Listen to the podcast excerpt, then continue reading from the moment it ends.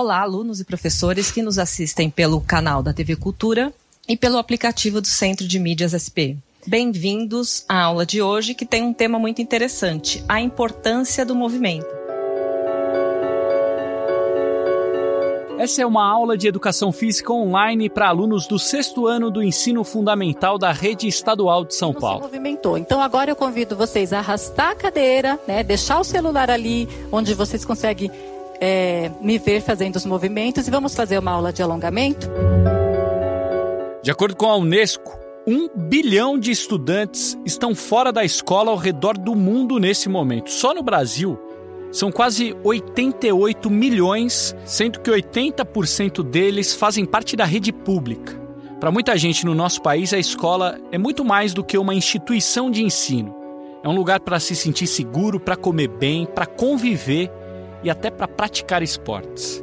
Só que agora esse lugar sagrado está fechado. Com a pandemia, as escolas particulares rapidamente se organizaram para fornecer aulas pela internet, inclusive aulas de educação física, uma disciplina obrigatória na grade curricular da educação brasileira. Mas e no ensino público? Como fica? Hoje é segunda-feira, dia 11 de maio. Eu sou Guilherme Pereira e esse é o Jogo em Casa.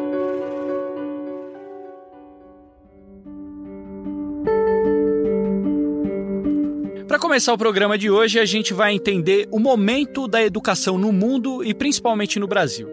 A educação é a base de tudo numa sociedade. Em um país desigual, a educação fatalmente será desigual também. E esses abismos ainda estão mais claros por aqui durante a pandemia. A gente vai conversar agora com o educador Mozar Ramos, diretor de inovação do Instituto Ayrton Senna e secretário de Educação de Pernambuco entre 2003 e 2007. O Mozart foi o primeiro escolhido para ser ministro da Educação do atual governo, mas a nomeação não se concretizou depois de pressão da bancada evangélica do Congresso. Mozart, muito obrigado por, por nos receber antes de mais nada, tá tudo bem? Tá tudo bem, Guilherme. É um prazer enorme estar com você e falar de um tema tão apaixonante, tão importante, eu acho como nunca foi, não é como a educação nesse momento de pandemia, que eu acho que escancarou a enorme desigualdade que a gente tem no Brasil, né? no campo social, campo econômico, no campo cultural, né? e naturalmente educacional. Ficou muito escancarado né? com todo esse momento que a gente está vendo. Então, prazer enorme estar com você.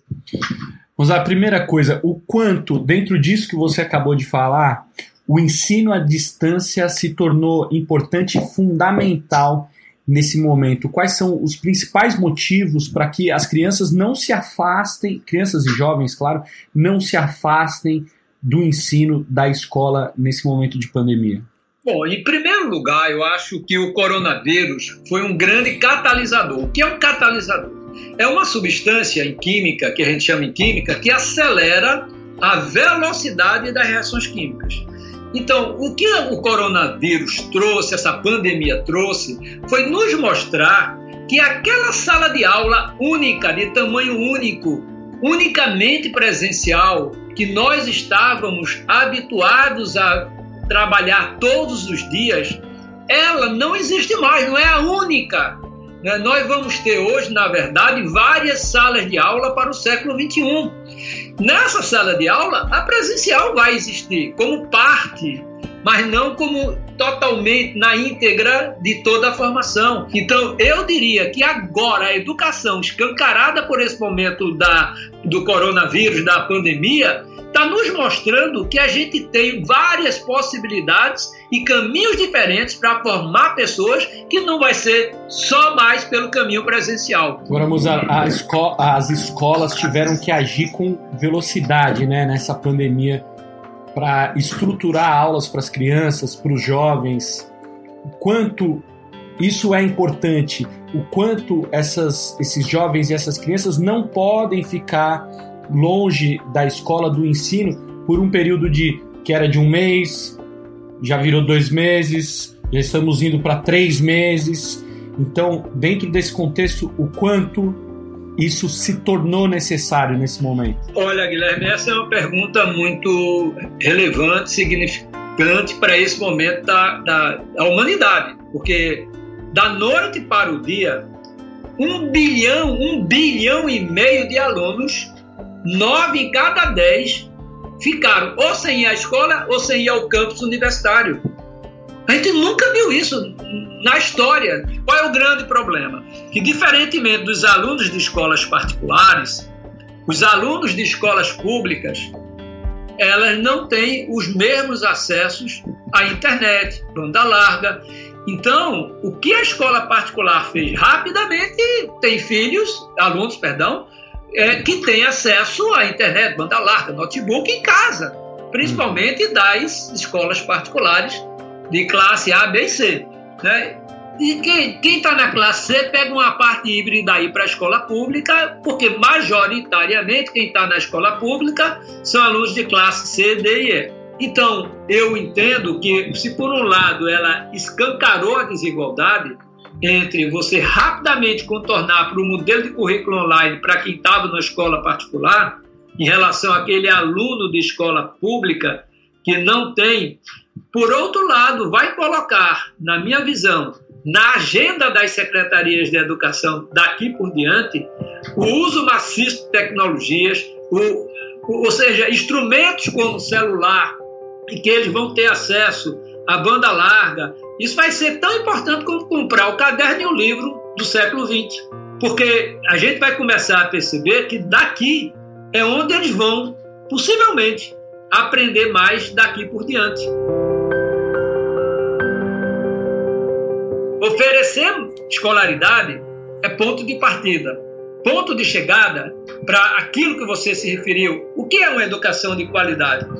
Primeiro, é uma educação em que as, todas as crianças concluam a educação básica na idade certa e tenham aprendido aquilo que é essencial para a vida futura dela, seja para ir para a universidade, seja para uma atividade laboral, para uma atividade social, e para isso, além das questões cognitivas da aprendizagem tradicional, ela tem que ter desenvolvido hoje as chamadas competências para o século XXI, como colaboração, criatividade, pensamento crítico, a abertura ao novo, que é o que a gente agora precisa mais do que nunca, além de ter aprendido aquilo que é essencial, a equação de segundo grau, o teorema de Pitágoras, as leis de Newton, né, as equações de oxirredução, tudo isso faz parte dos fenômenos que acompanham a natureza da, do mundo e da ciência. Só que para você ser um profissional e uma pessoa capaz de ser mobilizadora social do conhecimento, você tem que ser uma pessoa que tenha desenvolvido também essas outras habilidades. Abertura ao novo, criatividade, pensamento crítico, saber trabalhar em time. Desde 1995, a educação faz parte da grade curricular obrigatória das escolas do Brasil. Está na lei de diretrizes e bases da educação e não é à toa. Vamos colocar mais um professor na roda para entender por quê. O Josimar da Olho é formado em Educação Física pela USP e é professor titular aposentado da Unicamp. Em 2007, ele fez parte do grupo de autores que montou o currículo da disciplina Educação Física no estado de São Paulo. Josimar, a primeira coisa, por que a educação física é uma disciplina obrigatória no currículo escolar brasileiro? Bem, a gente precisa iniciar falando do papel da escola. Existe escola porque supõe-se que uma, que, uma, que uma parte é, do conhecimento criado pelos seres humanos, historicamente criado pelos seres humanos, deva ser transmitido, deva ser preservado, deva ser passado para gerações seguintes. Né? Então, é, a gente pode pensar na escola como uma instituição que, que não é tão antiga, não é tão antiga, uma instituição recente que vai sistematizar, vai organizar um conhecimento criado pelos seres humanos desde, desde sempre. Né? E uma parte desse conhecimento, para entrar no tema aí diretamente, uma parte do conhecimento é ligado às questões do corpo, aos cuidados com o corpo, às práticas desse corpo, às práticas de lazer com o corpo. Né? Então, se existe matemática grosso modo, para dar conta de um conhecimento criado pelos seres humanos sobre os números, sobre os cálculos, sobre as contas, né? existe um, uma disciplina de língua portuguesa, no nosso caso, é, que dá conta da organização de frases, palavras, da comunicação humana, existe é, um conhecimento específico é, ligado ao corpo. Então, quando a gente pensa numa educação física, a gente pensa numa disciplina que vai sistematizar conhecimentos criados pelos seres humanos sobre essas questões corporais. É isso que a gente chama de cultura corporal. Né? Grosso modo, dividida é, nos jogos corporais, atividades rítmicas e, e ou dança, esportes, é, as lutas e as formas de ginástica. É uma aula que vai muito além da prática dessas coisas, porque a prática dessas coisas ela pode ser feita fora das aulas de educação física. Pessoas que jogam bola na rua, jogam bola na praia, que dançam nas academias fora das escolas, dançam na rua, é, brincam de, de luta, jogos, enfim. Mas quando se fala de uma aula de educação física, a gente está falando de uma sistematização de um conhecimento específicos sobre essas coisas. Um ensino à distância de educação física, e acho que a gente poderia falar isso de qualquer outra, outra área, ele implica certas, certas perdas implica certas perdas. No caso específico da educação física, ela tem uma característica, tem uma especificidade interessante, que ela é ao mesmo tempo um fazer, um fazer corporal e, e ao mesmo tempo um saber sobre esse fazer. Né? É, isso coloca essa, essa área muito próxima das artes. A arte também tem, tem, tem uma especificidade dessa. Né? Você pode falar sobre arte, mas isso não é fazer arte. Né? Você pode falar sobre esporte, isso não é fazer esporte. Aliás, tem muita, tem muita gente que sabe tudo, sabe regras, sabe tudo, mas nunca, nunca, nunca foi numa quadra, nunca joga. Né? Então, a ideia de um fazer e um saber sobre esse fazer. Isso é uma característica da educação física que impõe é, é, um, um entre-jogo entre, essas, entre esses dois campos sempre, sempre, sempre, sempre vivo, sempre intenso. Numa situação como a gente está vivendo agora, de uma tentativa de ensino à distância, há uma perda, né? porque essa vivência, por mais que ela, que ela, que ela, que ela seja estimulada, ela será feita individualmente. É possível? Eu acho que é, é, é possível e, nesse caso, é imprescindível que se tenha educação física. É, é necessário, né? mas sabendo que a gente vai é, fazer muito mais esse saber sobre do que propriamente esse fazer prático. Né? Essa aula, ela tem como base ali o fundo a competência 8 do currículo paulista, né? Que é o conhecer, se apreciar, se cuidar da sua saúde física e mental.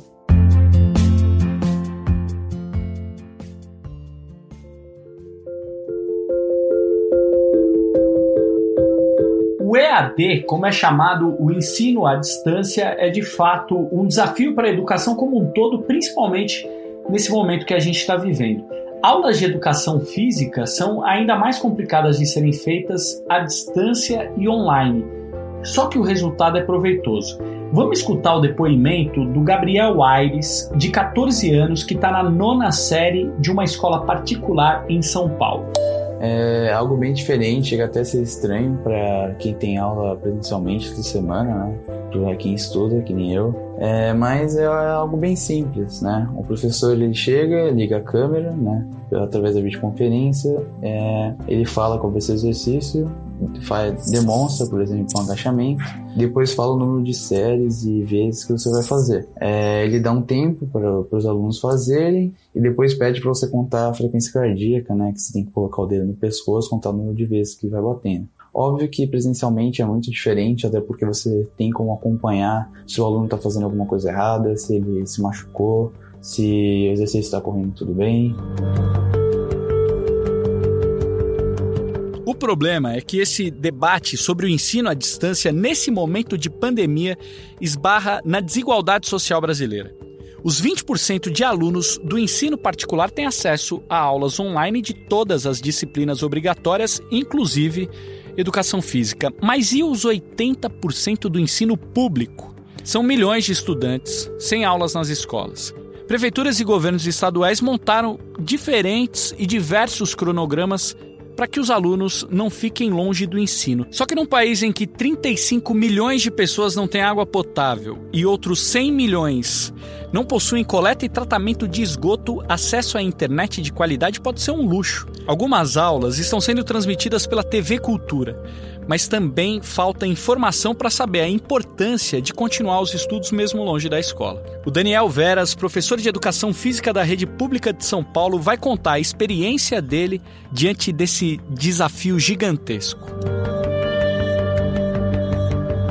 Eu, eu, vejo que agora, com essa questão do distanciamento social, a educação física ganhou uma visibilidade grande, porque as pessoas estão muito preocupadas em, em se mexer mesmo obviamente dentro de casa, mas ou fazer algum tipo de atividade física, é, ou algum tipo de jogo, brincadeira junto com os familiares para poder passar o tempo, distrair um pouco. Então, com isso, a educação física tem tem tido bastante visibilidade. Até outro dia eu vi uma, uma acho que foi uma postagem que as, as, as disciplinas que não têm muita representatividade na escola são as que mais estão é, em, em foco agora. Educação física, música, arte.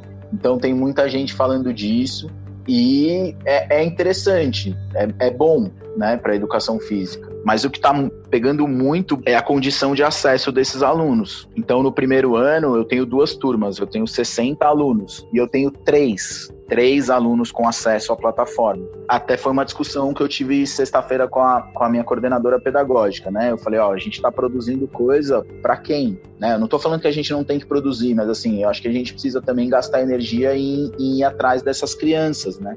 Então, tá tá, tá bem complicado o acesso deles à, à plataforma, assim. A gente tá, a gestão da escola tá trabalhando muito nesse processo, com ligações, com grupos de WhatsApp. É, eles, a escola até foi atrás e consegui, achou uma rádio comunitária da região para poder divulgar que está tendo.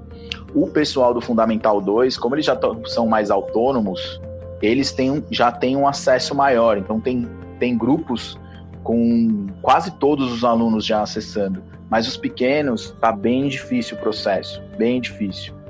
Essa semana, por exemplo, eu tive contato com uma mãe que ela estava com dificuldade, eu liguei para ela.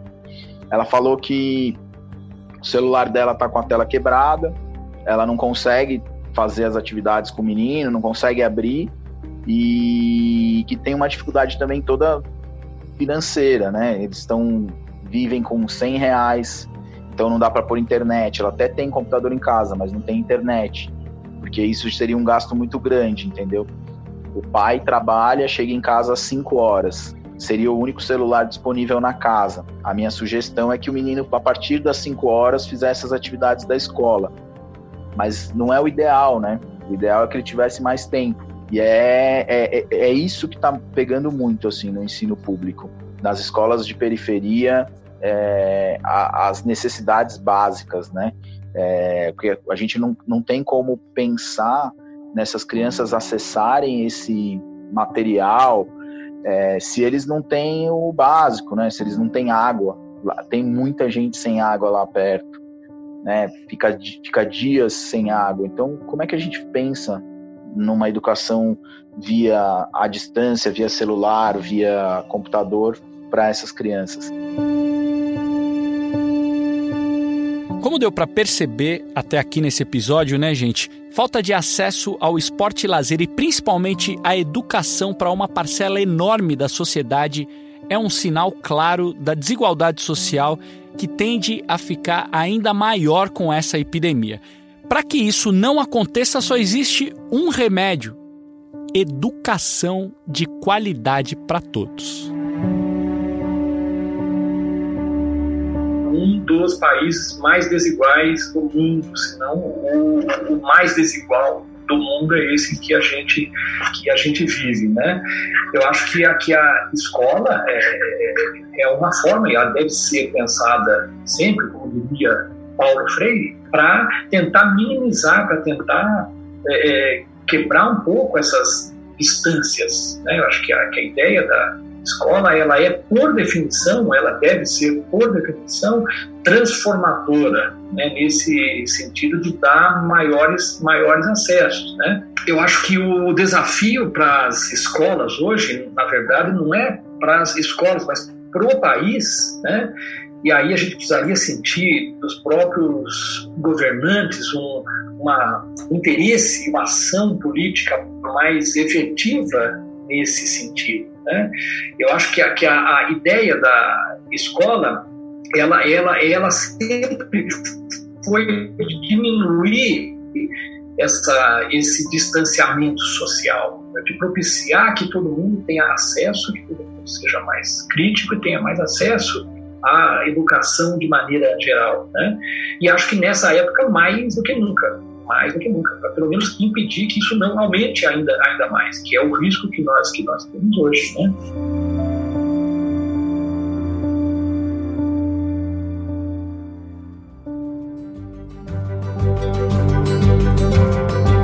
Jogo em Casa tem a produção e reportagem da Bruna Campos, do Martim Fernandes e do Henrique Totti. A edição é do Leonardo Bianchi e do Guilherme Daolio. A coordenação é do Rafael Barros e a gerência do André Amaral. Lembrando, gente, é aquilo, vocês encontram o Jogo em Casa no Google, na Apple Podcasts, no Pocket Casts, no Spotify, claro, lá no globesport.com/podcasts. Eu sou Guilherme Pereira. Um abraço para você e até amanhã.